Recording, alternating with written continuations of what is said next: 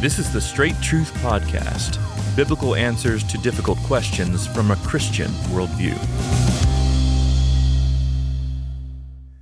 Probably every church member uh, struggles with or maybe deals with uh, sort of going through the motions, especially as it relates to Sundays. You come to Sundays, this, this rhythm of life you've been in uh, your whole life sometimes, and maybe even feel like just based on your week, you might be going through the motions or or even every day. I just get on my Bible, I might read a little bit. And, um, and I wonder if you could speak to this issue of complacency. What's the real danger of complacency in the Christian life? Well, obviously, the first thing that comes to my mind, Josh, is it, it, it displeases Christ. I mean, we are, we are saved to live for the one who died for us, that we would no longer live for ourselves, but for him who died for us. So we're meant to live lives that are zealous for the Lord. And that, that, that's a term you see in the New Testament. You know, the one who serves, who leads to, to do so with diligence and etc. So, so we serve in ways that are zealous. This is fitting. Mm. This is a life worthy of our calling. That treasure would be treated like treasure. Mm-hmm. And so the number one problem with complacency is that it doesn't honor Christ. The second thing about it is it, it opens up your life to other sins. So mm.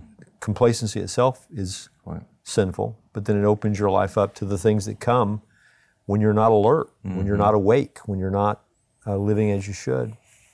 So I think about David's sin with Bathsheba, and it was at a mm-hmm. time when mm-hmm. kings go out to battle. Yeah, real comfortable. and, and he's very comfortable, and there's mm-hmm. the the uh, it's a time of ease and peace, and and uh, he's not vigilant, he's not ready, and it, and it shows up. So that happens to us as well. The seriousness of it to me is, is addressed in Revelation 2 in some ways. When you think about the church at Ephesus, our Lord is giving his evaluation of the churches.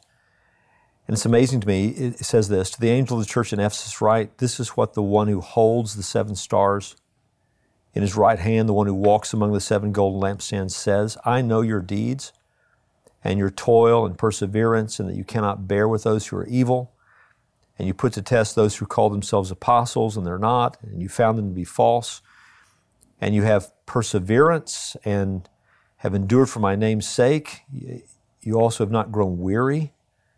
But I have this against you that you've left your first love. And so here they are, still upholding everything you would say makes for a healthy church.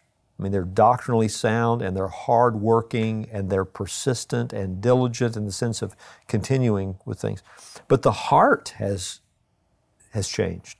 You've left your first love. That, that speaks of, of a devotional aspect to these commitments that they're involved with. So that, that's what I'm on the alert to in my own life, that I'm still doing the, you know, doing the things I ought to do and I'm even doing them in a way that would say there's hard work involved and there's persistence involved. But what's missing is that devotional element, mm. that, that love element. And the seriousness of it is seen in the next verses. Therefore, remember from where you've fallen and repent and do the deeds you did at first. Wait a mm. second, we're doing all mm. these deeds, yeah, but not in the same way. Mm-hmm. do the deeds you did at first but if not, I'm coming to you and will remove your lampstand out of its place. Now, the lampstand were the churches. So, I mean, here's the, mm-hmm. the, the uh, warning from our Savior of the church going out of existence, as it were, because of, of a departure at that level of devotion. So, that just to me speaks of the, the seriousness of, of complacency. Mm. Hmm. So, um, especially, as, I like what you were saying about David and just being comfortable in this situation. You you could kind of put yourself in David's mind and be like, Lord, I just want to break. You know, yeah. I just yeah, I've had trials my yeah. whole life, but then the moment he's got that that sort of settledness and, and he doesn't need to go out to, out to battle. Joab's got that taken care of. I'm just going to stay at home, be leisurely, and then he falls into sin. You know, should Christians then? You, you would wonder, like, okay, if he was continually in those trials, it would keep him more alert and um, and and and maybe more vigilant again in the fight uh, against sin. Should Christians ever desire that? Desire maybe I don't know trial or just some uncomfortableness so that they might stay alert. Yeah, what I want to do is trust the Lord in the circumstances He's assigned to me. So what I can say that accords with what you just said is I shouldn't receive trials as though they are not designed by God and, and regulated by God for my well being. So, what, what I agree with that you just said is when the trials do come, when the tests do come, I can be grateful because that's one of the ways God shakes us out of our lethargy. Mm-hmm. And so I, I, can process trials that way. Lord, why, why are you allowing this? Well, one reason would be that I would be that I would remain near Him. But I have to also, as Paul said, learn to be content in whatever circumstances I find myself in. Right. So in times of abundance, I can't mm-hmm. feel okay that I, I uh, sort of spiritually went to sleep. And then just, Lord, send me some, some trials to get me back mm-hmm. in the right place. Mm-hmm. I've got to learn to thrive and be faithful in times of blessing, in times of peace. It's one of the things that at the local church level mm-hmm. that we shepherd our church for is you know, we have peace right now, and that's joyful. I don't want it to be any other way. Mm-hmm. I want us mm-hmm. to be faithful in a season of peace. Yeah. I, I don't yeah. want to have division just so that it would, mm-hmm. you know, shake off spiritual lethargy. So mm. I want to be faithful in every season of my life, but I, I can recognize sometimes the Lord gets me out of complacency through things that are uncomfortable for me. Mm-hmm. And, and that's not a that's a great thing. Thank, mm-hmm. thank God that He does. Yeah, and so does our uh, does our theological acumen, our knowledge, our will, or our wisdom, does that all those muscles do they atrophy when we are complacent over a long period of time? Well, definitely, yeah, they can. It can also deceive us if we're not careful, because as we said about the church at Ephesus, hmm. you reach a place where you you've learned a lot of Bible, you know the right answers, you're still involved in the work, you're still doing the things you've always done you know, at, uh, at, the pastoral level, we're studying for sermons every week or mm-hmm. to teach a class. We're meeting with people. We're giving counsel. You could experience lethargy and all the activity, all the wheels still be turning, all mm-hmm. the activity is still the same. Mm-hmm. And at a knowledge level, it's not that that's diminished. In fact, you may know more now mm-hmm. than you knew when you were in a healthier hmm. spiritual state mm-hmm. because what you know isn't being carried by and married to devotion. Hmm. So, what I've got to examine in my own life, now a 60 year old man having served for a long time, is my heart in the same place? So, my head's there and my activities there, my duties are there, my responsibilities are there, my time expenditures there. I meet with people all the time, study for sermons all the time. Mm-hmm. Is my heart there? Yeah.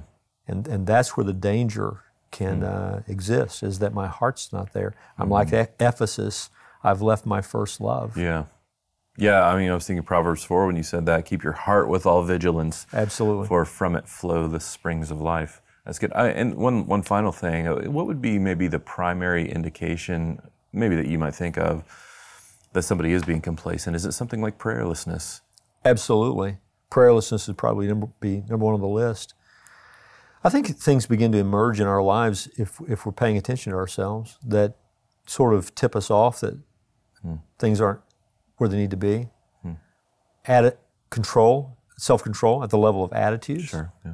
You begin to give into attitudes that you know are wrong. Hmm. Your speech. Do I just, you know, yeah. when we're in our best spiritual seasons, we're careful with what we say. And so when, when I find myself becoming flippant with my words, hmm. Maybe there's some complacency that has slipped in there. Being okay with not being okay. Mm-hmm. You know, am, am, I am I fast to, am I, am I uh, swift to repent of my sins? Do I make relationships right? Do I really care that I've hurt someone? I mean that, and that begins at home. You know, is my marriage in a healthy state? My relationship with my kids? Those sorts of things, Josh. I, I think I think prayerlessness is is maybe number one on the list not, not reading my Bible devotionally. Right. Yeah, I read it professionally mm-hmm. in, in, the yeah. role, in the work that we do, mm-hmm. but do I read it devotionally? devotionally. Mm-hmm. But I think also sins begin to pop mm-hmm. out, and yeah. you go, "Wow, you know, something's going on here that I need to mm-hmm. address because mm-hmm. I don't normally respond that way, and now I am." So, yeah, persevere, persevere, persevere. Run, run the race with all your energy till you hit the finish line. Thanks again for joining us for this episode of the Straight Truth Podcast. Now, Straight Truth is listener supported. So if you'd like to find out ways how you can help us to continue to produce this podcast, you can go to our website and find out ways to do that, straighttruth.net. At that website, you'll also find links to all of our previous episodes and our social media channels, so be sure to check it out.